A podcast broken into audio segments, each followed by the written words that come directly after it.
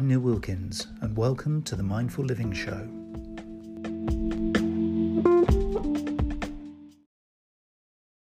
So, hello and good morning to this webinar with Cambridge Marketing College. My name is Neil Wilkins and uh, welcome. This is part of the webinar series that we're running to develop the personal skills and technical skills and professional skills of marketers. This one is presentation skills and uh, a little bit ironic that I'm going to be presenting to you as part of this. Um, I will make a little apology just in case you can hear in the background any uh, drilling and building work going going on, the location where I'm actually presenting this from today, um, is undergoing some major structural changes, which uh, obviously might be a slight challenge to the quality of the audio. So, uh, little caveat there if uh, from time to time you hear a little bit of distraction in the background, but hopefully it won't be too bad. As I say, this is a webinar series, and uh, this is now number three in this particular part two webinar series. We've been doing quite a lot of these, and they seem to be growing in popularity. I think we're touching on quite a few really interesting uh, topics and subjects as we go through this, and uh, we've got a lot more in this series coming to you. Um, the most recent one, a couple of weeks ago, was communication skills, and this one really builds on that with the subject of presentation presentation skills. So really honing in and doing a deep dive on presentation and uh, all its various forms. So this is what we're going to be covering in this session. We're going to follow this up in a couple of weeks time with the art of persuasion. So taking communication and presentation to the next level and looking at influencing people. And then in four weeks time, we'll be extending that again in terms of the subject of negotiation. So developing and enhancing your negotiating skills, particularly if you're in an environment that involves some kind of business development and uh, customer interaction, obviously where negotiation comes into play. So all of these topics are very interrelatable and uh, they're sort of interconnected really. So uh, if you're part of this series and you've been coming along to quite a few of these, hopefully they are building into a set of some really useful things for you to think about. And I'm going to be um, basically in this particular session covering not the how to create a presentation. You can uh, do a search online for that and watch uh, numerous tutorials. This is very much about the skills side of presenting and presentations rather than the how do I create a really good PowerPoint or keynote. Um, there are lots of different views and opinions on that topic, and uh, you can certainly do a little bit of uh, research for a suitable tutorial on that. But I'm going to be focusing in here on the human side of both the preparation and the delivery of presentations, based on probably around about sort of 30 years of trying this, getting it right, getting it wrong, and kind of learning as I go in many ways uh, the art of presentation. Now, you can be the judge at the end of this. Uh, we're going to have a Q&A, um, as we always do in this webinar series towards the end of this particular short presentation of some of the concepts and some of the thinking um, that potentially is quite sort of good practice. I never like really to use the words best practice because it implies there's only one way to do this. But the idea of this particular session is that we are going to be focusing in on the, the kinds of skills and behaviors that form a really effective presentation.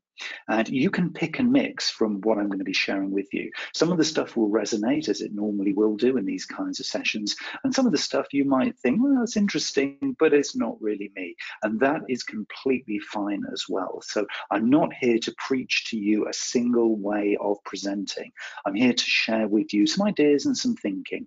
And as we go into the Q&A at the end, um, hopefully then we'll be able to have a little bit of interaction and you can feed back to me basically how I did.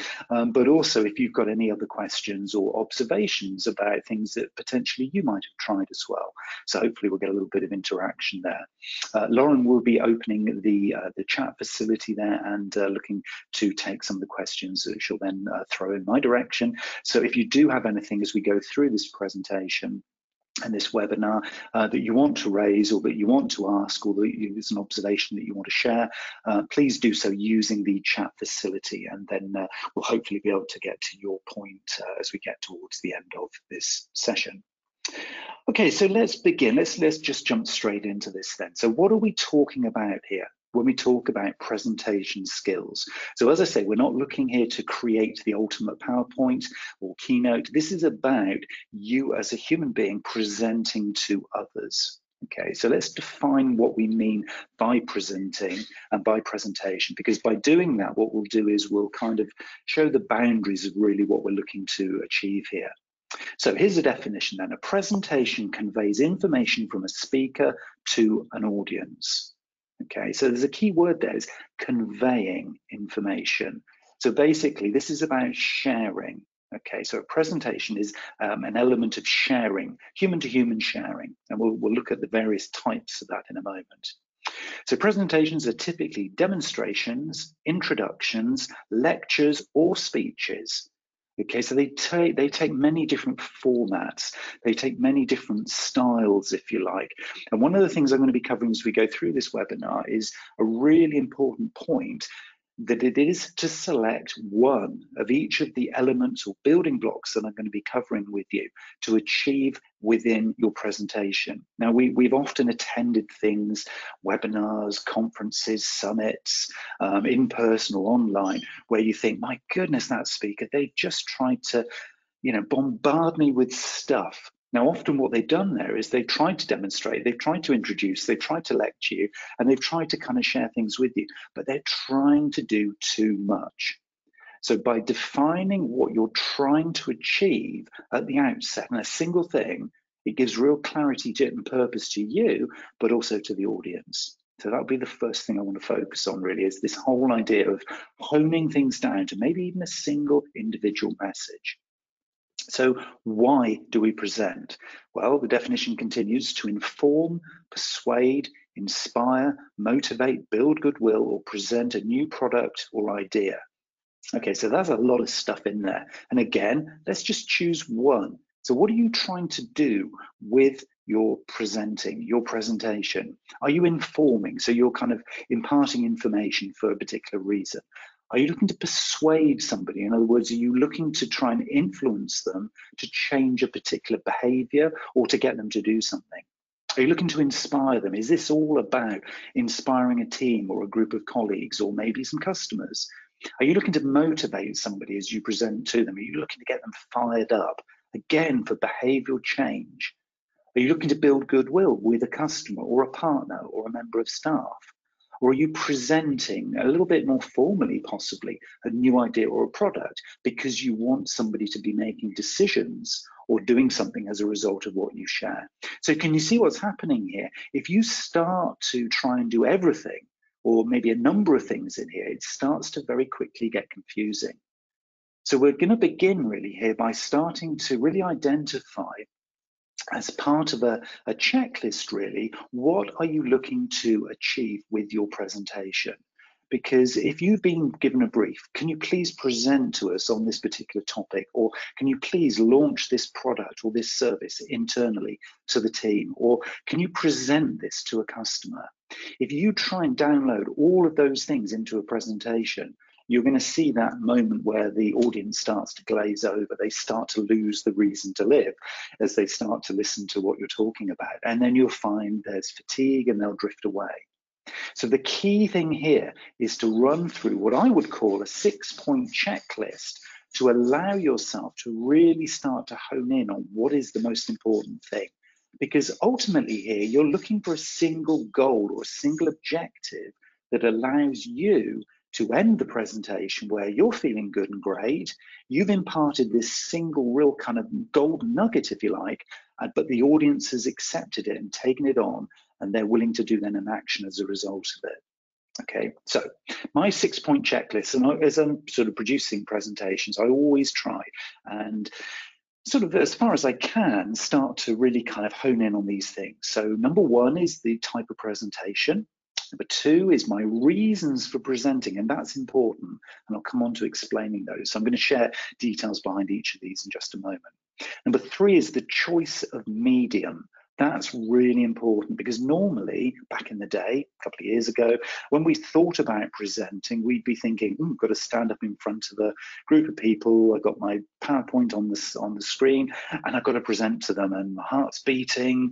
You know, I've got to sort of remember to breathe and not just try and hold my breath through 30 minute presentation, and things start to get really quite sort of complicated. So what we're trying to do here is choose a medium that is appropriate. And of course, we're going to be talking here today as well about going online and actually doing this in an online sense. We also need to face challenges. Presenting is not easy, okay? This is tricky stuff. It's very easy to get this thing wrong, but it's also very easy to build confidence. So we need to face the challenges that are open to us and kind of see how we can sort of deal with those, manage them, and come out in a good space. And then five and six are some top tips for both personal and practical creation of the, pres uh, the presentation and how you kind of manage your way through that process.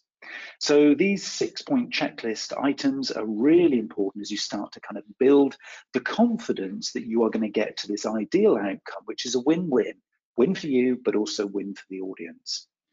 Okay, so number one in this checklist is your type of presentation. So what are you looking to kind of achieve, as it were? So are you looking at your presentation as sharing information? So it is just like an update. So this might be the kind of presentation you're going to do to uh, maybe a monthly team meeting, for example. So there's a, an element of repetition in there. People kind of know what's coming and you're just really sharing updates. Are you looking to teach them something? And I guess really that's what you might term this is my decision for this particular one is I'm hoping to impart to you some ideas for how you might structure your preparation for presentation. So that's probably a good example is this particular webinar. So are you looking to teach them something? But of course, you need to then, if you've decided that you're teaching them something, figure out, well, what is it I'm looking to teach them? And is that appropriate for the audience? Do they want to be taught this topic? Um, and of course, the filter there is whether or not they stay on the session that you've invited them to. Another type of presentation is selling something. Now, of course, a lot of us in business development, sales and marketing roles, you know, typically we're selling messages. It might not be a physical product that we're selling, but we're selling concepts, we're selling ideas. So often this is something. So I'm not here selling this to you today. I'm hopefully here kind of imparting knowledge and experience that you can choose then to take or not. But I'm not really selling you anything as such. It could be progress reporting. In other words, this is a formal kind of project management kind of presentation where people kind of know what's coming and all you're doing is you're reporting on the progress. So you're not selling, teaching or sharing, you're really just doing an update. And of course, the style or type of presentation there is going to be very different. And of course, if it's about a presentation that's to inspire decision making or maybe problem solving, it's all about interaction because you can do sharing, teaching, selling, and progress with a limited amount of kind of interaction until maybe a Q&A at the end.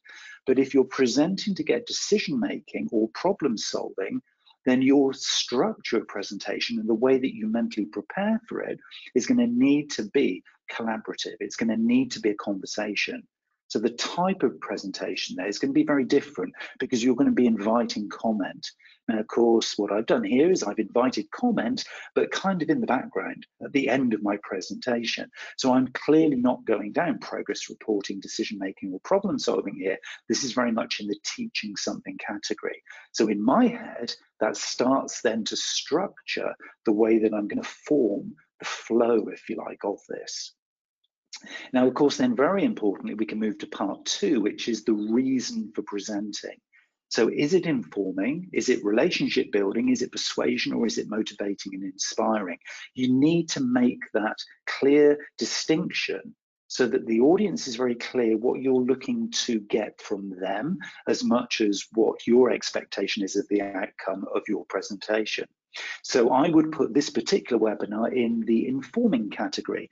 Yes, hopefully there might be a little bit of relationship building. You know, we might, because of the Q&A at the end there, learn a little bit more about each other, but generally this is going to be about information imparting. So I'm giving you ideas, things to think about, little checklists, that kind of thing.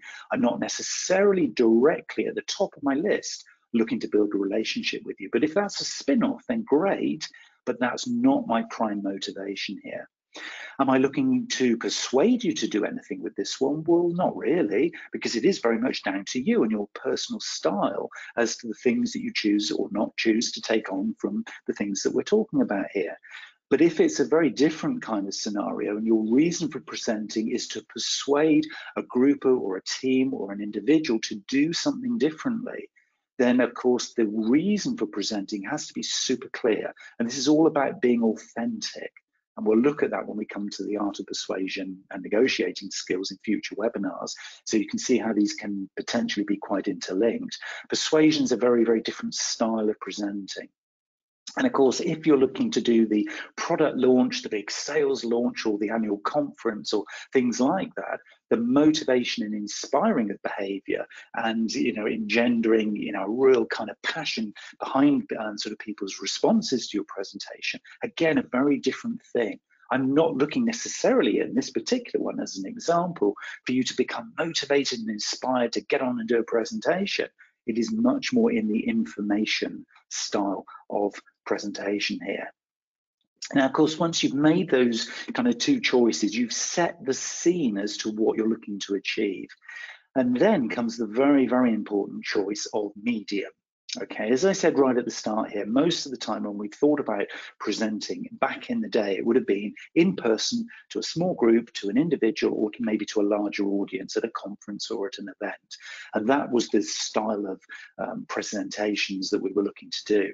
But now more and more and more of us have been moving into the, uh, the realm of presenting online, obviously with the screen share, much as I'm doing here is through this webinar, the screen share and then the imparting information onto a small screen rather than necessarily getting the feedback from the audience. Now, this is very much a personal thing as to where you're going to feel most comfortable. I would suggest you start to reflect on some of these uh, these four things, and we could also add in audio presenting because sometimes you know we'll be in a situation where particularly with a customer where we're looking to present to them but it is literally just through audio. So you you don't have the support of the um, the visual element of a presentation slide or a product view or whatever or a video.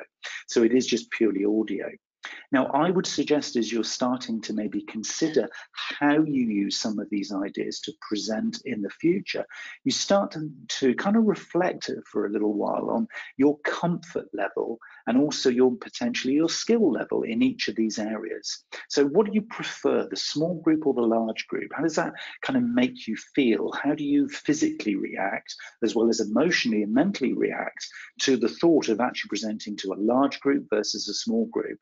How is that going to make your choice of medium come to light? How, how are you going to feel differently?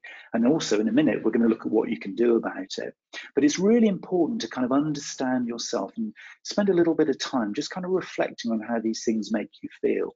And I know because of feedback I've had from a lot of people I talk to that video presentation, both in meetings and webinars and team meetings and stuff on screen, is not a high preference for most people. Most people really try and shy away from it because they don't get that audience feedback. It's very, very easy to imagine that everybody's switched off or gone off to make a cup of coffee and they're still not even there listening to you. And then you often feel like, well, I'm actually talking to myself, which can be a very unnerving thing. So here, potentially you do have a choice to influence the audience to the chosen medium of your choice to play to your strengths or maybe to test out some of the skills that you're going to look, be looking to put into practice. Now, a lot of the time, this can be predetermined. So your boss or your line manager says, look, I need you to present to this group in person. I need you in the office on this particular day. Can you come in and do a presentation? A lot of the time, customers, customers might say, no, you can't actually come in because we're still, you know, socially distancing. So can you do a presentation to me through Teams or Zoom or whatever? And so sometimes this is actually um, prescribed to you. But if it isn't, think about the choice of medium. What is appropriate to what you want to achieve? What is your comfort level in your choice of medium? And also, what is appropriate from the audience's perspective? Because you might find that there's a big, big discrepancy between some of those answers. So, your choice of medium is a very, very important one to think about. And also, what's most important to what you're trying to convey. If it's a sales meeting and you can actually get in front of people, that could be a much more attractive option available to you. So yeah, just think about some of these things because they are really important to the way that you can actually you know, construct the, the comfort level, if you like, um, for your uh, particular presentation. And of course, that seamlessly brings us into the challenges then that we're going to be facing. So the next thing, by point four here in this kind of building this checklist of how am I going to do this thing? So you've chosen the medium, you know the style of or the tone of voice that you're going to be doing this uh, this presentation in, and you know the kind of the ultimate outcome. Now what you need to do is go through a very, very clear checklist to make sure that you are not falling into some of these little um, these little holes that lots of people do make mistakes in when they come to creating and planning and rehearsing their presentation. Having very clear objectives at the outset as to what this thing's going to be is super important.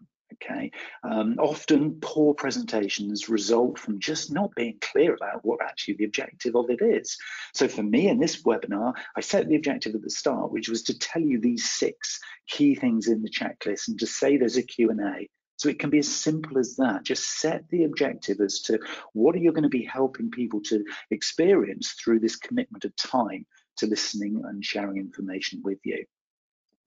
Another really important one is information overload. You know, we've got this captive audience, they're looking, they're listening, they're ready, they're waiting. And so then we bombard them with loads of information.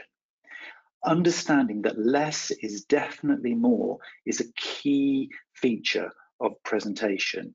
Okay, so that's why I'm saying the goal of this presentation here, this one that we're talking about here, is just to really consider these six sort of techniques, if you like, or these six personal skills in presenting. And that's all I'm going to do. I'm not going to share with you loads of other stuff about examples and how to create PowerPoint slides.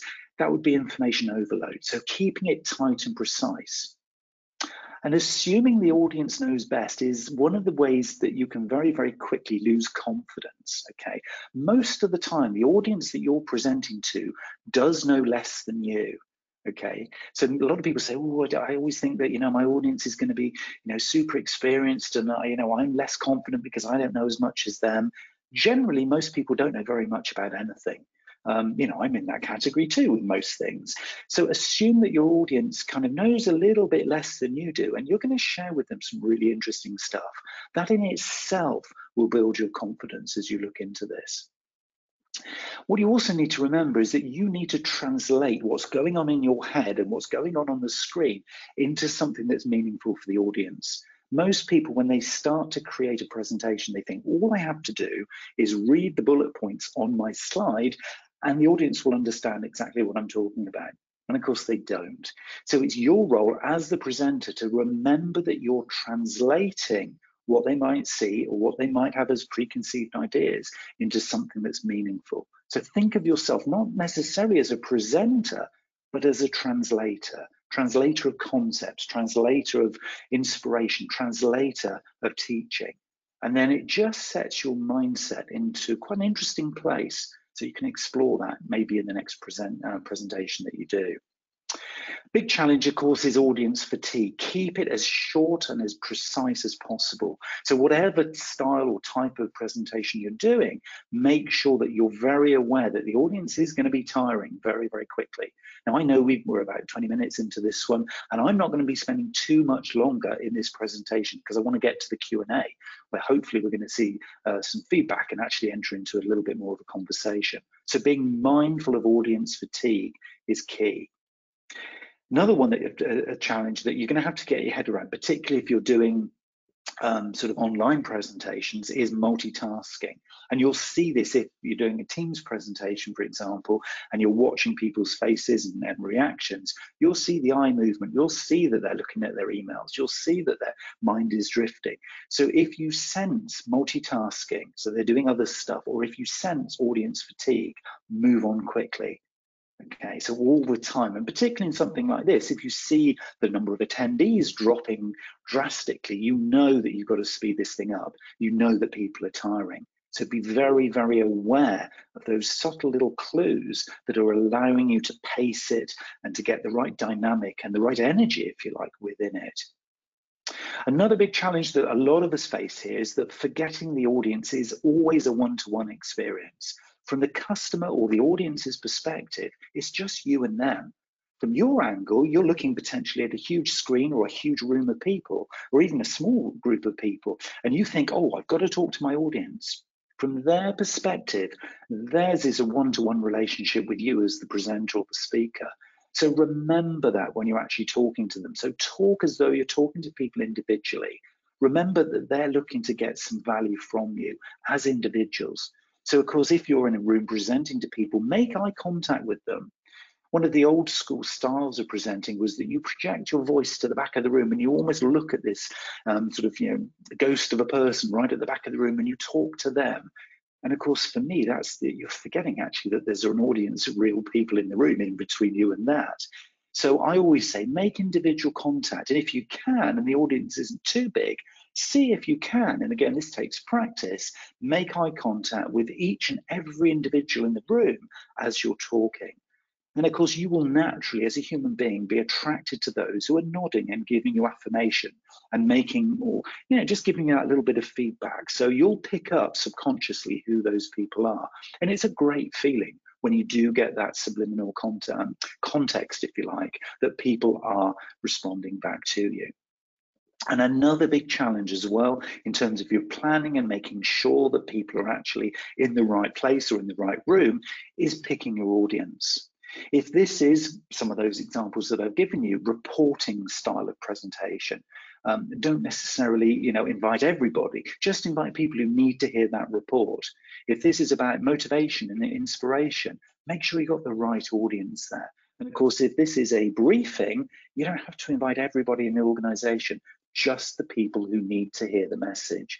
Often, presentations fail not just because they're not good presentations or the speaker's not great, it's because the audience wasn't the right audience. So take care to select and invite the right audience, and then you'll be in the right kind of space to move to point five, which is some of my top tips for kind of preparing yourself both mentally and then actually rehearsing and actually taking yourself in a really comfortable, enjoyable way through your presentation. So the first thing I would say in terms of a top tip really is to self-reflect. Be very, very, not critical in a negative way, but critical to share the, the good side and the challenges that you face as a presenter. Be really open and honest with yourself. It's fine to self-reflect. It's fine to adapt. It's fine in the next presentation to think, you know, I'm never going to do what I just did there again and I'm going to be really conscious of how I do things, not so that it becomes kind of artificial and fake, but it just becomes a very present experience for you. And how can you do that? Well, you can often record yourself. So um, in all the presentations that I do, I record myself. Okay, so there I have, I put my hand up and, and said, and it's not because of an ego thing, it's because when I listen back, I can replay it back and I can spot those little moments where I think, hmm, that didn't quite work or flow in that moment. And mm, yeah, maybe I could have done that slightly differently. Maybe I'm speaking a little bit quickly, or maybe I'm speaking a little bit too slowly. And at times, maybe I dwell just a little bit too long on that particular point. How would I do it differently the next time? So, recording, replaying, and improving every single time you present, even if it is just you've got your phone on voice memo and you're just recording, so nobody else knows that you're doing it, so you can reflect again later.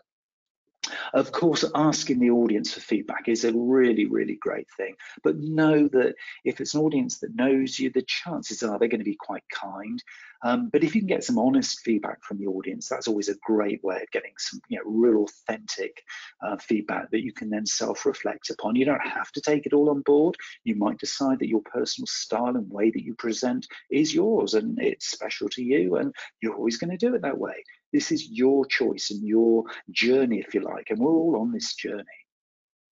A lot of people say that um, they struggle with breathing and over, you know, sensitivity to their heartbeat as they're presenting, particularly if you feel a real natural nervousness in, in presenting.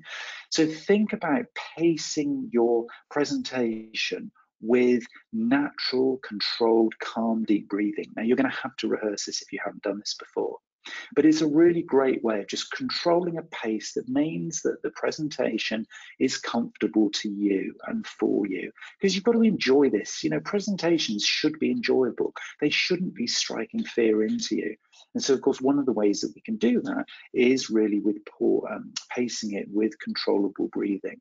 So have a little play with that. Remember, deep, deep breathing, inhalation and exhalation. If you find your heartbeat running away and you find your breathing running away, then just take a moment of silence. Even in the middle of a presentation, the use of silence is kind of a very advanced technique um, that probably you'll see really only in the most confident presenters you know those people who you think oh wouldn't it just be amazing to be able to present like them? Yeah they just seem to have the audience in the palm of their hand. They seem to just know when to pause know when to look around know when to just you know calmly just use that moment of silence to just reflect reconnect with the audience just to give that moment of that key point that they're making ch a chance to settle in. The use of silence is so so powerful try it. The next presentation that you do, be it online or in person, just use silence for a moment. You will always get your audience back on track. If they're multitasking or their mind is drifting, just use silence because it just awakens them. Less is definitely more. And particularly if you're looking to make a key point, Barack Obama was the genius presenter of using silence after a key point was made. He would say he would say something. It was a key message within a presentation, and then he'd pause, and he would let that pause just roll, and it would roll almost to the point of this is a little bit uncomfortable now, and then he'd bring it back in, and again really trapping, really holding that audience and their attention really in the palm of his hand. So try it, play with it. It's a very very key thing. But whilst we're using breathing and silence, and it's all about you, um, because of course that is, it's allowing you to keep control of the presentation. One of the other things that's really important is to demonstrate passion. If you sound bored in a presentation as you're presenting, everybody then has the right and the permission to also feel bored. And you're going to get a really flat reaction. I've mentioned in um, other webinars the fact that I talk way, way faster than I do naturally when I'm doing a webinar or presentation. And for me, it's just one of my personal ways of demonstrating how keen and interested and excited I am on a topic. If I talked at this rate, I would I would really well I'd time myself out if I talked at this rate in my everyday life. So I don't. I talk a lot slower, I use a lot more silence, I pace myself a lot more in the real world. But when I'm presenting, I speed things up. It's almost like I've got like a little dial that I just turn all the little dials up just a little bit to convey a little bit more enthusiasm, a little bit more passion, because I'm quite a laid back person naturally. And if that resonates with you, it might be time to just play with that volume control, that little dial that sort of controls the, the, the pace of your presentations, because that in itself, even though you don't say anything differently, that can help to create a, a sort of a level of passion. And all of these things, of course, take mental rehearsal. Just before this particular webinar, I didn't spend a huge amount of time rehearsing, but what I did is I locked in my subconscious to get into the zone by literally just going through and not even kind of reading each of the slides, but just looking at the slides, just allowing my kind of um, mental processes to kind of lock into each of these slides, just so that I knew subconsciously what was coming. For me, that's enough in terms of mental rehearsal. But for some people, they like to go from start to finish a number of times through their presentation. And that in itself is a great way of building the confidence, of building the structure, of just knowing what's coming. And of course, for some people, they want notes, they want speaker notes. Well, speaker notes a good thing? I don't know. It's a kind of it's a practical thing that for some people they actually would describe themselves as needing them because they'll get those moments where their mind just goes blank. So if that's you, I'm not here to say don't do it, but I'm here to say play around with some of these concepts because they, you could get to a point where you think, hmm, I don't necessarily need notes anymore because I'm storytelling. And so maybe that's one way that you can explore and experiment with the, you know, the style of presentation that going forward might become a little bit more attractive to you. But it is all about having your personal benchmarks and seeing if you can just add maybe 1%, 2% improvement each time you present. So being present, self-reflecting, recording, replaying and improving and having this little checklist of things that you can do allows you to get to a point where when you start to structure practically what you're going to do and how you're going to do it, then you're in a really confident space to improve each and every time you present. So then my final bit then is the practical top tips. So this is my point six on my checklist is think about the structure and the timing. Um, make sure you never, ever, ever go over time in a presentation because really what that's saying is I don't, as a presenter, really, you know, respect, if you like, um, the time of the audience. I don't respect kind of, um, you know, their time. They've got busy days, and I'm kind of, you know, not um, really considering the audience. So never ever go over time. How long should a presentation be? Well, most people say it shouldn't be any more than about 10 to 12 slides because after that, unless of course you're teaching for a whole day, which obviously is something very, very different. But if you're presenting a concept, an idea, a briefing, um, a launch or something like that, you should be able to get it within 10 to 12 slides. And of course, that also includes beginning and ending with the headline. You know, tell people what you're going to tell them, tell them, and then remind them what you told them. It's an old adage, but it is so, so true. So beginning and ending with the headline allows them to understand what you're going to tell them, then hear the storytelling of building the context and the reasoning and the value, and then remind them what it was they came to learn. It seems to be a human flow of understanding and learning, particularly if you're looking to inspire behavioral change. Super important. We've talked about less is more. We've also talked about a little bit about kind of presenta uh, presentations that kind of are really about sort of statements and storytelling. Try and avoid bullet points. I've kind of hidden a few bullet points really in here, if you like, because I've made a few statements and I haven't actually put bullet points on the slides. But these are kind of statements rather than kind of reading from bullet points. So giving the context behind the statements is really important. We talked about setting expectations. It's a really practical thing. As long as people understand what's expected of them, i.e., in this one, and I'll just press the pause button a second to say, remember, if you've got any questions or observations, we're going to be using the chat facility in just a moment. Remembering that, you know, setting out those expectations allows the audience to understand what's in it for them, but also what's expected of them so that when you're telling the stories, when you're giving the anecdotes, when you're using the examples of your experience and case studies and testimonials and all those wonderful things that help build this story that hopefully keeps people engaged, they'll understand still what's expected of them and they won't just get lost in the stories. Okay, so yours is a balancing act. Remember, we talked about translation.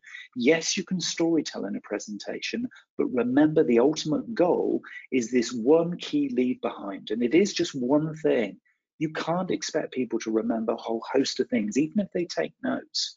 Your task as the translator stroke presenter in this presentation is to give them one key leave behind. And generally, that is about what do you want them to do next? Okay, so that's the final practical top tip is what do you want them to do next as a result of this? And for me, in this particular webinar, what I'd like you to do next is to look back at any notes that you've taken here and take the time to reflect. Get yourself a natural structure or checklist that you can use to set your benchmark in the next presentation. And then each time you present, See if you can improve it by maybe 1%, by testing something out, by rehearsing, by practicing, by thinking about your breathing and all those things that we've covered. So that's what I want you to do next. And my one key lead behind is the checklist. Have yourself a checklist. I'm not saying you've got to copy mine per se, but you can use some of the things in there. Maybe add some of your own ideas in there.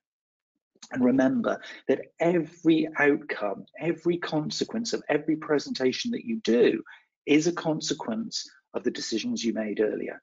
Because you can just do everything like you've always done it, but you'll always get the same outputs from the presentations that you do. So if you start to improve these things, you will find things will change. Not everything will work, but a lot of things will work.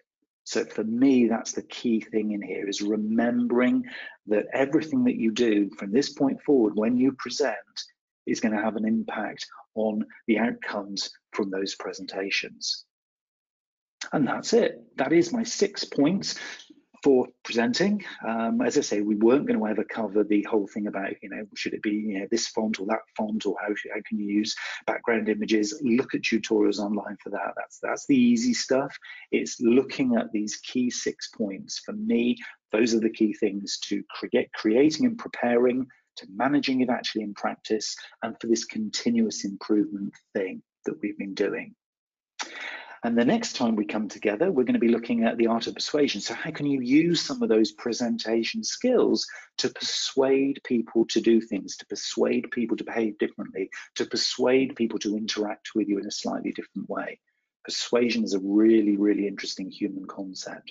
And then we'll take that in the following one to negotiation. How can you use that to define and choreograph win win outcomes with the people who you interact with? So this is a really interesting little sort of set of um, sort of skills and best practice, if you like, that you can pick and mix from. And that's why I'm really, really sort of you know excited and passionate about this webinar series because if you come to each of these, if you start to to build together all of the different little elements, if you like, they're ingredients, they're ingredients in a big recipe.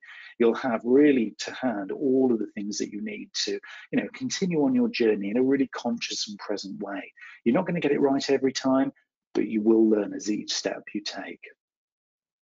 So that's what I wanted to present to you today. Would uh, like to hand over now to Lauren, and uh, we'll see if we've got any uh, questions from chat. And you can use the chat facility to um, basically uh, ask anything, any observations, any questions, or things that you want uh, me to come back to you with.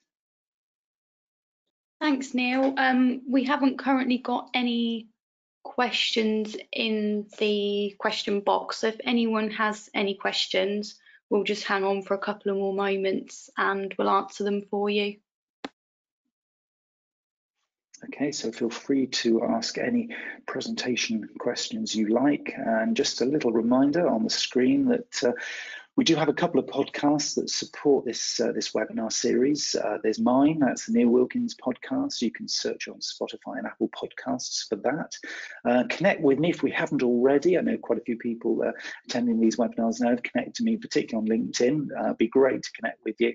I'd love to sort of keep in touch with you. So you can just search Neil Wilkins X uh, in social media, particularly LinkedIn, but all the other social networks I generally am in. And also the Cambridge Marketing Podcast as well. There's lots of uh, great podcasts and content of a similar nature to this. Uh, that you can find in uh, both of those podcasts. I'm doing obviously quite a bit of content on these kinds of topics. Uh, so let's connect uh, through those and uh, yeah, feel free to subscribe to both of those podcasts, which are super popular right now. I'm going to hand back to uh, Lauren just a second, but just to say, if you're not aware, uh, you probably are aware because uh, obviously, uh, if you're listening to this uh, live, uh, you've probably gone through marketingcollege.com forward slash events. but if you happen to be watching this on catch up or somebody's forwarded this to you and you'd like to join the Art of Persuasion webinar on the 9th of July or negotiating skills on the 23rd of July, come along to marketingcollege.com slash events, bookmark that, and you you will see the, uh, the registrations uh, for those uh, coming up very, very soon. Okay, we've had a little influx of questions. Um, so the first one comes from Julie, who's asking, I have a strong regional accent and I'm self-conscious about that. Any tips on how to overcome any anxiety? That's a lovely question. Thank you for asking that one. Um, I, I, guess people can understand that I'm from the West Country uh, here in the UK. If you're watching from overseas, that's down in the southwest of England. Um, those of you in the UK, can probably um, sense there's a little bit of an accent there for me. Um, if you have what you might describe as a, uh, a strong accent, I would say embrace it, um, unless you are at a point, and it's possibly quite unlikely that people literally won't understand you. Um, then obviously then there are certain things that uh, you could do in terms of going on uh, so maybe some elocution uh, sort of classes and things to kind of really sort of settle the accent down but if you have a natural um, local dialect or um, a natural accent, I would say just embrace it. I think for me, the more important thing to do is to just be very, very conscious of maybe not using um, local phrases or local sayings. A lot of us in kind of day to day language find ourselves kind of using sort of um, local phrases. Um, and sayings that are kind of almost sort of embedded in our subconscious. Um, and particularly if you're talking to an international audience. Um, I do a lot of work with uh, clients in Italy, and uh, I've noticed that um, there's a particular uh, sort of colleague of mine who would always um, sort of be throwing in kind of sayings and things like that. And you can see the Italian audience, they're kind of, they look sort of bemused as though, why didn't I understand what he just said? But of course, it's because it's a very local saying. Um, and even I didn't really necessarily understand some of the things he would say. So I think we've just got to be very careful not doing that. But I would say, as long as it's not too strong an accent that people literally can't understand you, then yeah, just embrace it. Thank you. The next question is from Holly, who asks about the best way to start a presentation. Yeah, that's that's always a good one. I mean, I think the best way of starting a presentation, if you're doing it with um, sort of face to face, either online or uh, without, is to start with a pause for breath.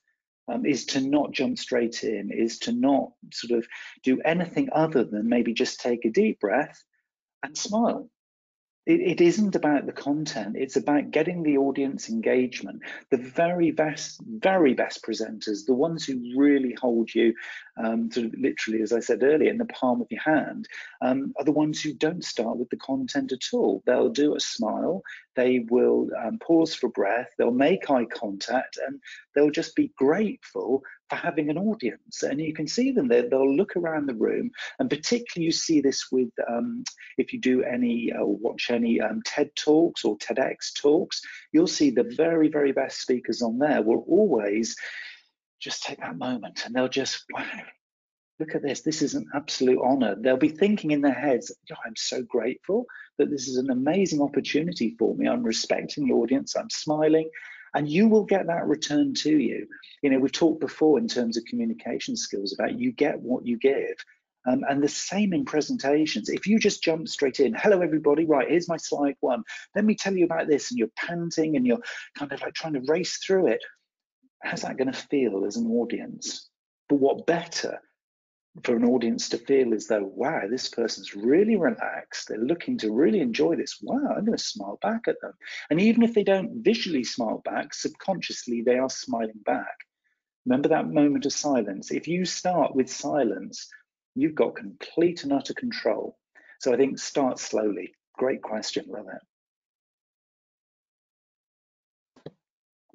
The next one um, is from Lorna, who asks, "How is the best way to swerve a mid a mind blank mid presentation? This is the biggest downfall when having to present." Yeah, and, and it affects all of us. I, I, would say I've, you know, I've been doing presentations now for well decades, literally, and you will get mind blanks. You absolutely will get them, no matter how experienced, how often you've done it. Large audiences, small audiences, it just happens. Um, the, the, first thing to think at that point is that, that you will get a sympathy vote, unless it's going so badly wrong, which is very, very unlikely for most situations, then you will get a sympathy vote from the audience. Okay, that's the first thing because they will share you know the empathy from from an audience generally if you've started off really well and they're going to like you they're not looking to shoot you down. It's very rare you're going to get an audience looking to shoot you down if you have a mind blank. Generally what happens is if you just take a moment and just embrace that silence maybe look down maybe go within be confident in that silence because they will be looking to you to kind of lead them and not make it too awkward going forward the, the worst thing you can do is to start to panic, is to start to, um, if you can avoid it, not have a giggling fit. I've seen people, you know, start laughing and they get sort of super self-conscious and it's fine to have a mind blank. We all do it. You know, if you find that it's going too badly wrong, either you could go back one slide and, and pick up where you started. And as we know in conversation, if you do backtrack a little bit, you can often pick up that thread that might have just got lost because one of the synapses in your brain just got unhooked just for a moment. So maybe a backtrack can help. But you could also move forward slightly and just say, I'll, I'll come back to that point in a little while. Click forward, pause for breath, silent moment, and then move on to the next slide often that will be enough. I think it's going to be very, very unlikely if you can just maintain your composure by taking that breath and that moment of silence. It's very, very unlikely that your brain won't play catch up. But I would say worst cases go, no, so no, probably second cases go backwards one, worst cases go forwards one people will respect you for doing that. Um, you will lose the audience though if you start to panic. So the best thing is to reflect the fact that they are on your side. They're going to hope that you're going to get over this moment. Um, and generally, just remember that what might seem like minutes to you is actually seconds from the audience's perspective. So it probably, in most situations, isn't as bad as it might seem. Um, and I guess at the very, very worst thing, you could just run for the door and just just run, never see them again.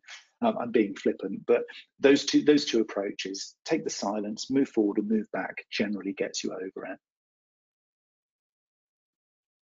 There seems to be quite a few questions coming in that are related to nerves. So it's obviously a, a big topic. Um, Carolyn asks, I feel like I'm really flat when presenting. My voice seems really flat. How do I stop that? Yeah, that's that's an interesting one. I mean, to, to answer sort of more generically the uh, the whole kind of nerves thing, it, it is all about the breathing. Um, you know, I, I, talked a little bit about the um, sort of know, the personal skills in terms of using silence and um, you know pacing it with the breathing.